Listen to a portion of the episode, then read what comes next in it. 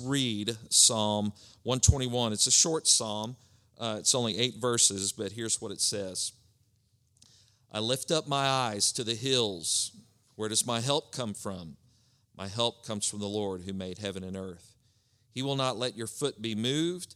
He who keeps you will not slumber. Behold, he who keeps Israel will neither slumber nor sleep. The Lord is your keeper. The Lord is your shade on your right hand. The sun shall not strike you by day, nor the moon by night. The Lord will keep you from all evil. He will keep your life. The Lord will keep your going out and your coming in from this time forth and forevermore. Lord, we thank you for this promise in this psalm of what it means to be able to have help from you. Father, as we look at it and what it meant to the first readers and also what uh, ways that we can apply those principles to us today. I pray that you will help us uh, to not look first to self help titles or to other things that are in this world, but I pray that you will uh, remind us to be able to look to you first for help and for guidance in life. In Jesus' name that we pray. Amen. One of the things that um, I really like about this passage is it basically lays it out um, uh, a few things about help. The first thing that we see in this passage is that this passage lets us know who the author of help is, who the author of help. And as we can see, and as we know, the author of help is the Lord. It's not a self help title, it's not uh, a counselor, it's not a Christian counselor. It is first and foremost the Lord. Now, the Lord will use all these things in different ways to be able to, to help people, but it's the Lord who, who uh, dictates um, how he will help and what he will do and what methods that he will use. I don't know if it says this in your Bible, but at the top um, of mine, you'll see uh, a little uh, editorial note that's in uh, caps, and it says, A song uh, of ascents okay? And as you're looking at that, uh, that's not real clear usually in Bibles that have uh, all these notations of really what a song of ascent is. But really, what it is, it's it's this great, great idea of what the Lord did to be able to help the children of Israel back in during the Old Testament times when temple. Uh, uh, the temple in Jerusalem was the central part of what it meant to obey and worship the Lord. And what the Lord did is He laid out for His people ways and things that they can do to be able to prepare their hearts to go worship the Lord in Jerusalem. And so, what He did is He had and used uh, these things that were called songs of ascents. And uh, ascent is not uh, uh, a song of sniffing roses or, or, or, other type of nose scents. I'm talking about ascent as in going up. And those who say, okay, going up, like we're like we're you know worshiping the Lord. You know, we look our uh, look up to the heavens to be able to worship Him or things like that. No, it's actually literal. A psalm or a song of ascent, because if we remember, if you've ever been to Jerusalem, into the Holy Land there in Israel, Jerusalem is actually up on a plateau. Okay? Where it is, it's kind of up on a plateau in a little in a mountainous, a rocky, and, and a hilly version, and where the people lived out in the different tribes and stuff all around in the ancient land of Israel, those places were lower in elevation from where Jerusalem was. Okay? And so that, that's beginning, I'm sure, to be able to conjure up some imagery, you know, when Jesus was saying and teaching in the Sermon on the Mount about a city on a hill, as he was teaching, uh, you know, outside of those things, all those people in those, uh, in ancient Israel knew that, you know, the ultimate city that's up on a hill and that's up is Jerusalem. And so, what people would do as they would go to Jerusalem to be able to worship the Lord from all over Israel, they would literally be climbing up a hill going up to the temple to where they would worship God. And what God and what the Lord did, He used David to be able to come up with songs that parents and that people would sing to one another and to sing as they journeyed to help prepare their hearts to be able to worship the Lord at the temple. And so when you see these things, these are in the Bible a psalm of ascent or a song of ascent are the things that people used to do when they would go on their way to be able to worship the Lord in Jerusalem. It's an amazing thing to be able to think about that and how that long ago the Lord made aware to Israel the importance of preparing our hearts when we come together corporately to be able to worship the Lord. And then that's always a reminder to me to be able to think of am I adequate?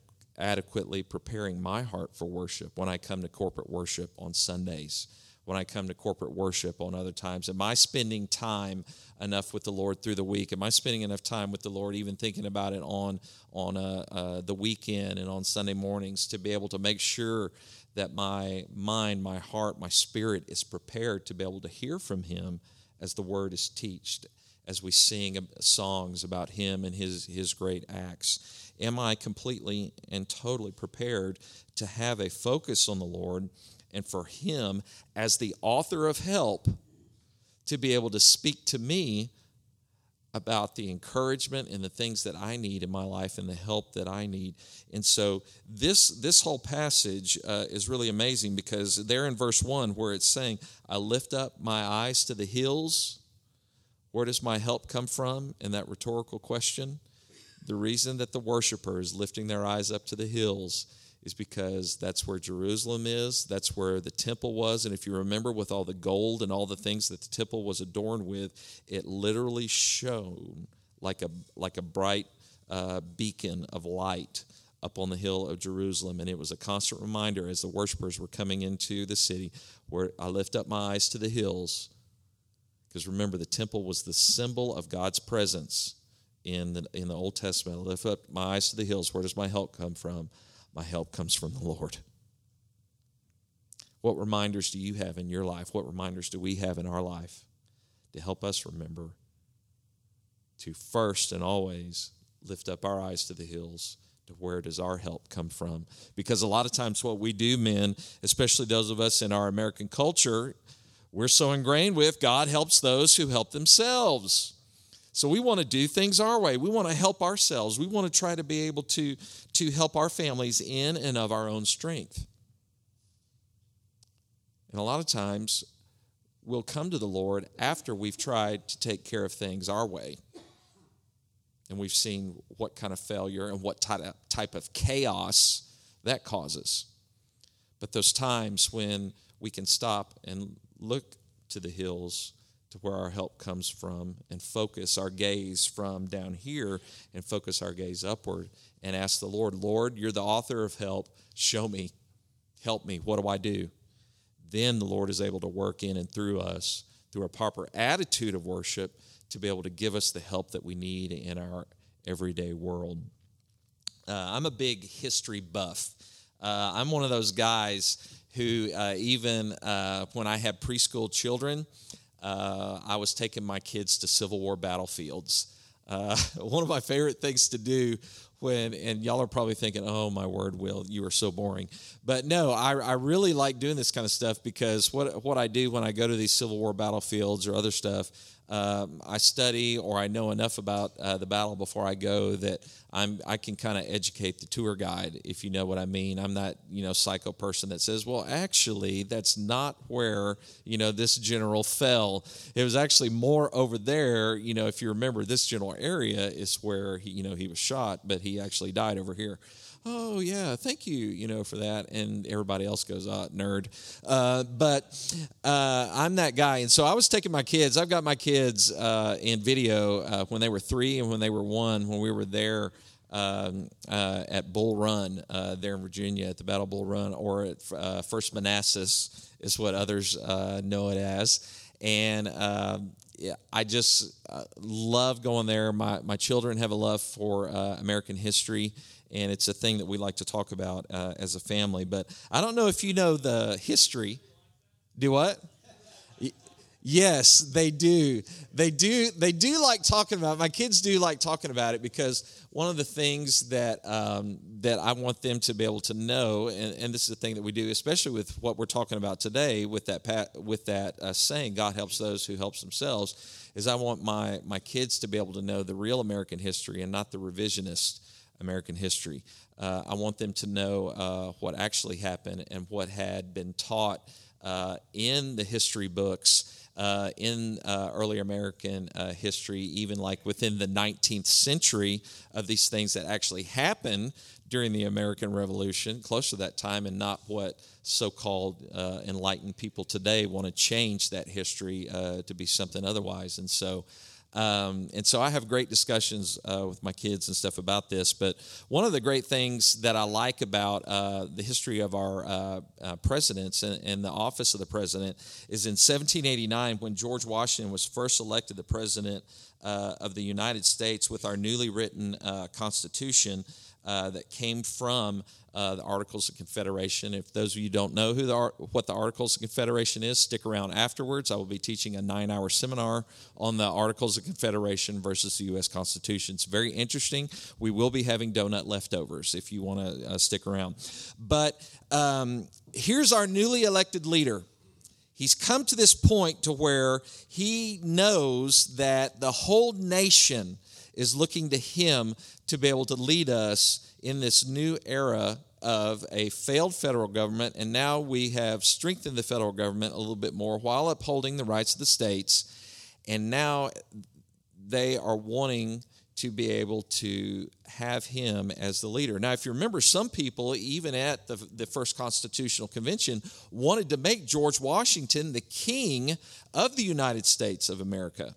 And George Washington refused that, and that was part of some of the discussion that led to what they did with creating the office uh, of the presidency, and even them addressing uh, our president as Mr. President instead of uh, Your Highness or His Highness. But uh, the oath of office for our presidents, written in the Constitution, says this. I do solemnly swear that I will faithfully execute the office of the President of the United States and will try the best of my ability to preserve, protect, and defend the Constitution of the United States. That's all it says.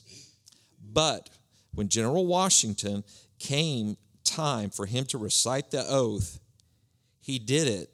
But at the very end of that oath, he added the words that have been repeated by every single president up to this date So help me God. General Washington at that time and moment knew how small and insignificant he truly was. And he knew that as a nation looked to him to be able to lead it and take it into this new era in the world stage, that he was completely and totally inadequate to do it. And so, him being a man who knew the difference between doing things in his own power and trusting the Lord for it, he added the words, So help me God. One of the things that we've got to do is follow the great examples that we see, not only in, in the Bible, but also, I believe, the great examples that we see in our own American history. Of that, here is the father of our nation taking on the first great task of our new nation. And he made sure that it was in the record and that people knew that his dependence on help was on the Lord? Do our families know when we're faced with a difficult task?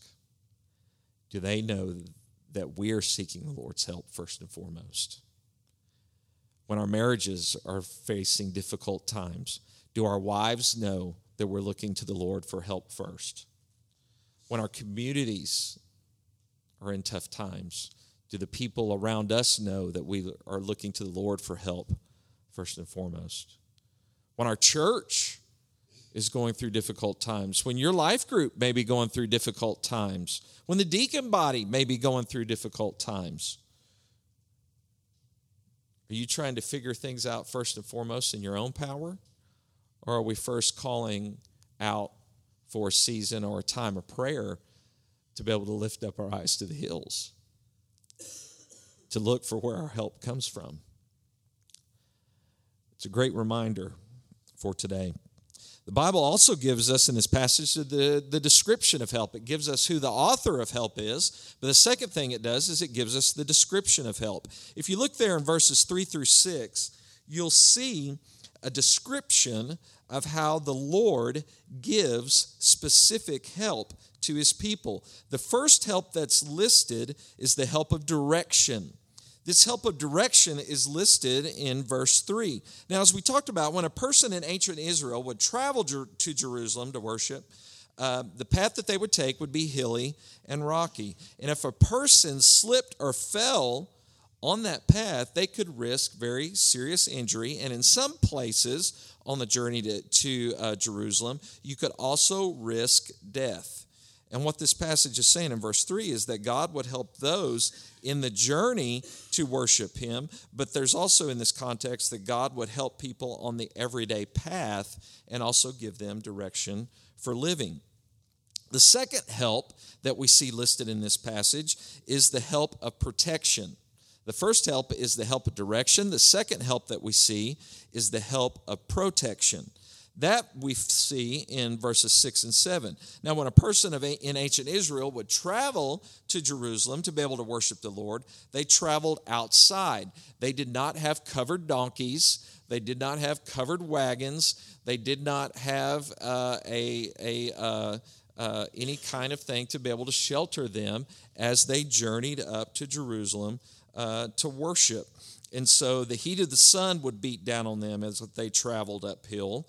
Uh, if you ever walked up a hill with the sun uh, beating down on you, you uh, know what that's like, or been out on a hike, you know, somewhere, and you say, you know what, I'm going to, uh, you know, hike around this area. Yeah, come on, let's go. Uh, if you've ever been to Wyoming, uh, around, you know, Devil's Tower or, or some of that other kind of stuff, or hiked at even over here at Beavers Bend, you know, in Oklahoma, there's some great little hiking places and stuff there. Uh, it's all fine and dandy when you say you want to go on a hike, but when the, all of a sudden that sun starts beating down on you and you start having to go up a rocky hill, it can be quite difficult to be able to do that. Uh, and so uh, God uh, gives his protection as they travel out in the sun. But also, people in the ancient world, one of the things that they believed is that they believed that the moon's light was also a danger to them. And the reason that it was a danger to them is because the moon would also give just enough light for highwaymen or for robbers who were on the paths, the normal travel paths that people would travel in between cities or in between places, that they would hide behind boulders or other areas to be able to ambush travelers and campers uh, at night. And so, what God said in this passage is that He would not only protect them during the day, during the time that the sun is beating down on them, but also the dangers of night as they travel along the path to be able to worship Him. I don't know if those of you uh, uh, who um, um, who have had the joy of parenthood or, or, or grandchildren uh, or, or, things like that, or maybe you're experiencing this to this day of what it's like to be uh, the parent or the grandparent uh, of that first toddler uh, in your family, or maybe an aunt and uncle uh, of having that first toddler. But that firstborn in a family is kind of crazy because you get all the experimentation on what in the world are we doing happens with that first child. My family uh, and I myself, we had so many funny things happen to us with our first child. Uh, he's six feet tall and 16 years old now. Uh, and my uh, second had it much easier, but uh, we like to tell stories of how our uh, of how uh, the Lord helped us with our 16 year old sometimes just to remind him that uh, that uh, his mom and I are first time you know people that who are doing this kind of stuff. But when he was one, he was really smart. He got mobile, and uh, it frustrated Janelle and I to no end because we saw him one day studying the child locks on all the cabinetry in the kitchen. I don't know if you've had or seen a preschooler study child locks, but my son literally looked like it sometimes that he was getting to write an engineering research paper on the benefits and the uh, and and different ideas on the effectiveness of child locks. He would sit there as a one year old and he would just sit there and he would study it and he would look at it and he would look at things and what we didn't realize he was also observing us and how we would get in and use the child locks. We had a, a, child lock that saved mom and dad time because we had the kind that we installed to where as you opened up the cabinet, it had a little lip on it that would catch. And you had to have enough strength to be able to push down that little lip to be able to open up the cabinet. Well, what we didn't know is that our son was watching us every single time that we would do that because he would open it up, look at it. He couldn't open up the cabinet, you know, to pull out the dishes and stuff. He would watch and see us, and then when we would open up that cabinet, he would try to scurry in, you know, and pull things out and take, you know, pots and pans and try to put holes in the wall and all that kind of stuff. But um, he studied it, and Janelle tells a story of one day he was in there, and she, from a distance, see him open up the cabinet and then do this.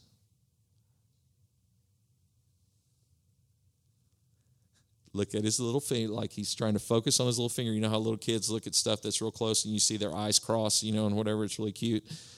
He sits there as a one year old, pushes down that child lock, opens it up, grabs a fondue fork, lets out a rebel yell like he hit Eureka and starts running through the house with a fondue fork. Janelle is seeing all of this happening from an instance, and she, my wife, is just just shocked, but at the same time quite proud because our one year old figured out, you know, the child locks. Of course, you know, you you have this, you know, struggle, and so she goes, grabs him real quickly, takes that fondue fork away from him, and sits back and calls me and says stop by Lowe's on the way home. We got to figure out what we're going to do about this, our smart child and these child locks. Well, I don't know if you remember a lot of the imagery that's in the Bible about we as the sheep of the Lord and how a shepherd has to take care of its sheep. Or if you know about other imagery in the Bible about how the Lord is our good, good father, as we talked about and sang about on Sunday, how he's watching over us. But that is the same way that the Lord watches over us today. He's protecting us as we go, and he's protecting us from things that harm us. A lot of times, things that harm us are things that we allow to come into our lives when we don't first and foremost look to Him for help first, when we try to solve things on our own. It's, it's a thing that sometimes that we want our way regardless of the consequences and we think that, that we can help ourselves. But what happens is, is that God is a good, good father, protects us. And instead of getting mad at God when really he's protecting us from something in that he's trying to help us out with, we need to realize that God helps us in ways that molds us and shapes us in the image of Christ we need to not only look to Him for help, but we need to also realize that He's going to give us direction and instruction on help, sometimes even when we're not looking for it, because He's trying to move us in the right direction of helping make sure we're depending on Him for help and not in and of ourselves. And we all know and could have testimony time of those things of our life right now if we had the time of times when we thought that we had it all and the Lord had other plans for us. And He changed our plans and He helped us and He directed us in a path that was different from a path that we had chosen and we thought that we needed to go.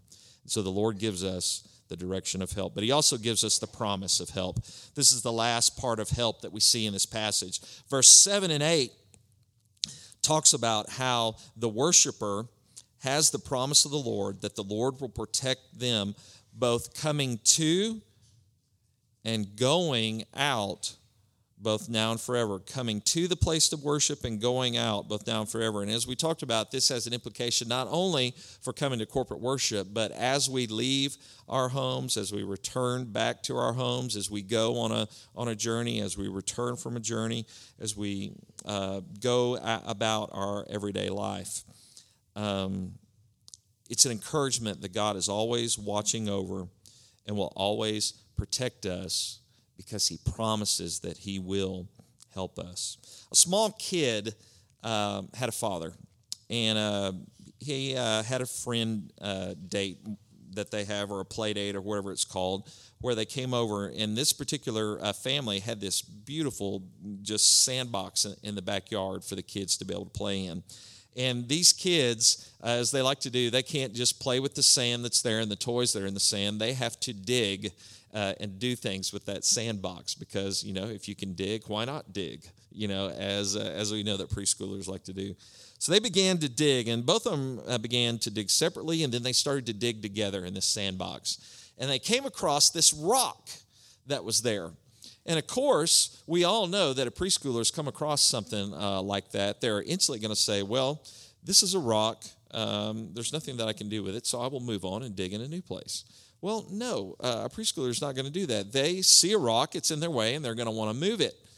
They're, they're wanting to play. They're trying to, you know, dig, uh, you know, something to be able to put their little army men in or, or something. And so they started to dig out around this rock. They wanted it out of their, their uh, sandbox. They dug it out. I mean, these were smart kids. And then they tried to, to lift it up.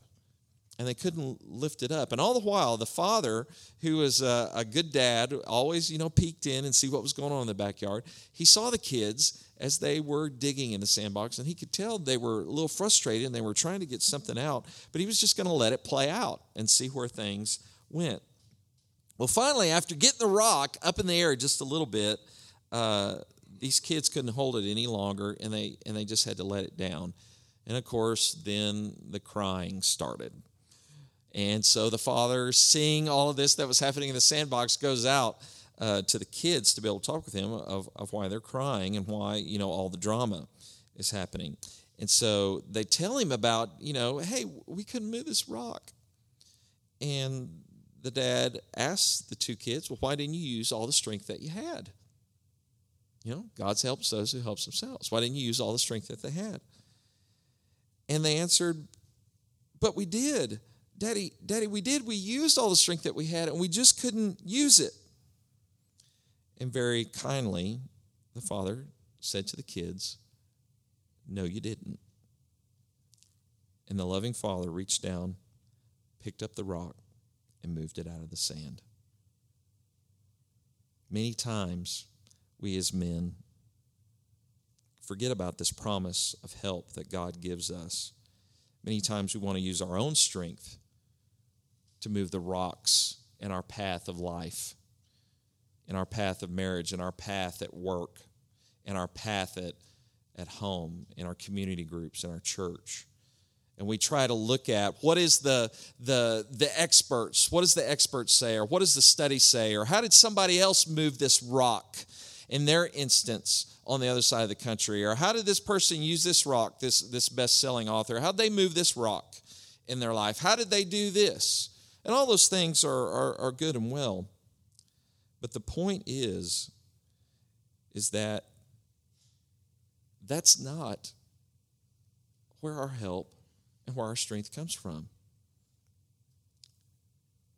When we talk about using all of our strength to be able to face the trials and the problems that we have in life, why is it that so many times our greatest source of help, our greatest source of strength is that which we turn to last? When we think about it, all the strength that we have as Christians includes the strength that God gives us and that we're promised by God. Why do we allow to get distracted with so many things to think that we can help ourselves? Why is it do we turn to the Lord so many times at the very last? I bet if we had testimony time again today, we could talk about those times where we tried to do things in our own strength and those times we turned to the Lord first and foremost for help. And how when the Lord helped us, first and foremost, He was able to use other things in our life, maybe a self help book, maybe a Christian counselor or something else to be able to help us through a time of struggle. We have to trust and believe God's promises, men. And that means practicing what we study and what we know about God's Word, practicing what we preach, practicing what we know. You know, as they say with G.I. Joe, uh, you know, knowing is only half the battle. You got to do. We got to do. We got to practice it. And so, one of the things that we've got to realize is that the promise of help is from the Lord. One of the things that um, I like to talk about with people is I um, like to talk about my my home in, in Oklahoma. Oklahoma is where I grew up, um, one of the things that you realize in Oklahoma very quickly is that uh, at a young age you learn how to do a tornado drill. you know, in preschool and things like that. I remember as a kid learning how to in preschool and in kindergarten about how to duck and cover. Uh, the adults didn't tell us at that time, but it's you know what we all know is you just um, you do what you can to be able to survive something like that. There's no foolproof you know thing to be able to survive a tornado, um, but you do what you can. But in 1999. Um, I don't know if y'all remember uh, the first of really big tornadoes that tore through Moore, Oklahoma. Uh, it was an F5 uh, tornado that was more than a mile wide, uh, had uh, wind speeds of over 300 miles an hour. It was on the ground for, I can't remember how many miles uh, that it was on the ground. I want to say it was like on the ground for like 15, 20 miles and for a really long time and just absolutely ripped uh, that community apart. If you remember driving down I 35 or driving up I 35, if you drove to, drove to Oklahoma City during that time, uh, it was almost like you saw there on the landscape of Moore, Oklahoma, um, uh, why they call an F5 tornado uh, that it's the finger of God because of the power that that F5 tornado had. It's almost like the Lord Himself took his finger, put it on the earth, and just went like this because there's such a well defined path of destruction that is everything is fine, and then all of a sudden, boom, then there's nothing. You know, just destruction. You would see uh, driving along I 35 there, everything would be looking nice, you know, homes and stuff everywhere. And then all of a sudden, uh, it was almost like a line that you could draw, and then destruction for the next mile as you drove I 35, and then for miles as you looked east and as you looked to the west. It was just, it was, it was unbelievable to be able to see that destruction. Well, part of where that destruction was right there in I 35 in Moore, Oklahoma, was in a neighborhood that was totally and completely um, flattened. Um, one of the things about tornadoes is when these things happen, um, as quickly as they do. People don't have a lot of time to be able to find shelter. Uh, a lot of times, um, you know, people don't heed the warnings until the very last second. Well, these families that were in that area, they hunkered down, and um, the tornado, tornado came through.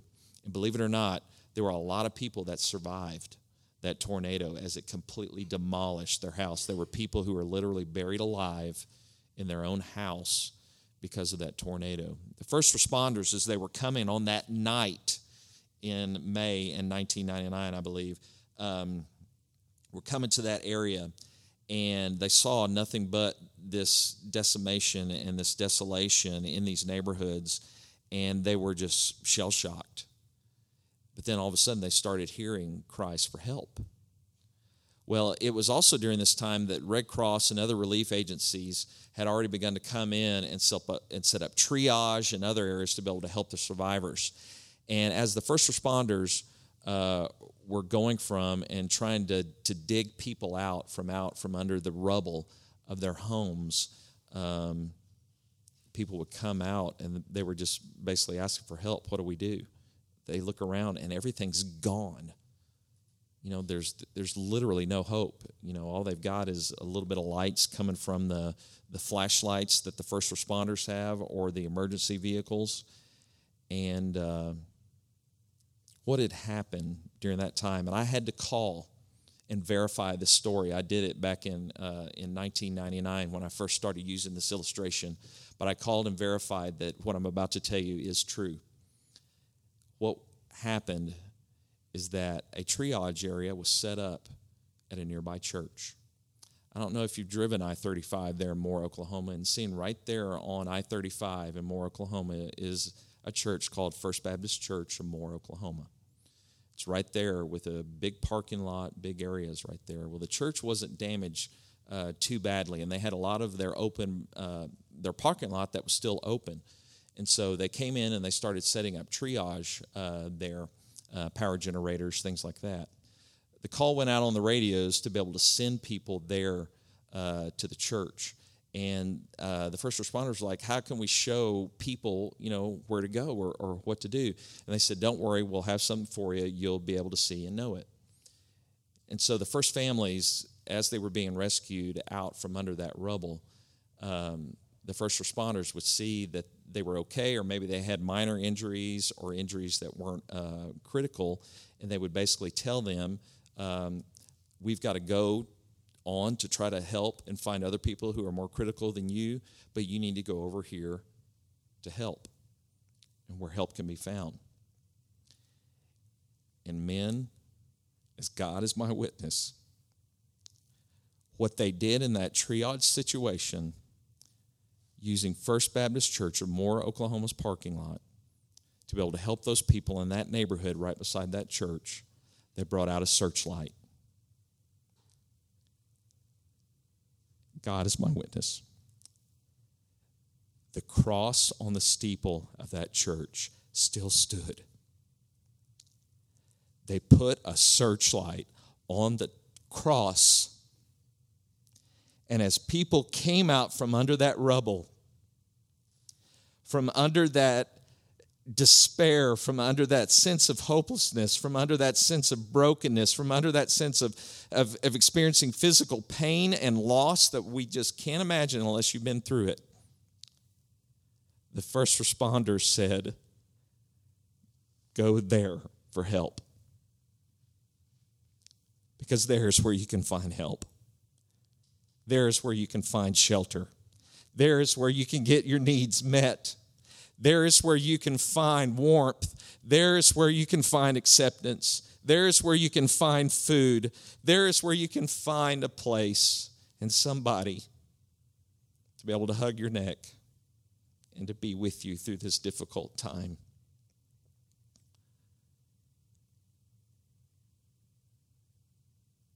When is the last time when we were truly in need of help? That we look first and foremost to the cross. How much pain could we have saved ourselves? How much pain could we have saved our families? How much pain could we have saved things that we were struggling with at work? How many things could we have saved with things we were struggling with as we were coaching our little league teams or other stuff, or the difficulties that we've had at church, our financial difficulties and things? If we had just looked to the cross first, and not looked at our circumstances and things around us and think that things were hopeless. Man, my encouragement to you today as we close is to first and foremost look to the author of help with anything that you go through in life. And that help is a certain hope, and that certain hope is a person and that help he, that he paid for us was paid for on the cross. That's a symbol of our help. That's where help begins, not where help is our last resource. It's our first resource. It's our first view. It's our first gaze. It's our first prayer, not in and of ourselves. Lord, I thank you for this passage. I thank you for such a uh, tremendous encouragement for us today for help. Father, I pray that you'll help these men as they deal with the difficulties and things that they have in life. Help them to be able to, to look for the help that you are so willing and able and ready to provide.